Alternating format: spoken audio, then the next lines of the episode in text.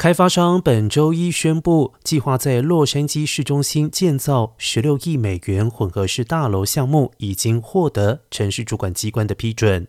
未来该建筑将坐落于市中心邦克山地区，也就是在历史悠久的 Angel's Flight 索道铁路旁，建造2座塔楼和1座广场。而该建案项目名称为 Angel's Landing， 将占地120万平方英尺，其中包括了2家酒店以及公寓、餐厅还有零售商店。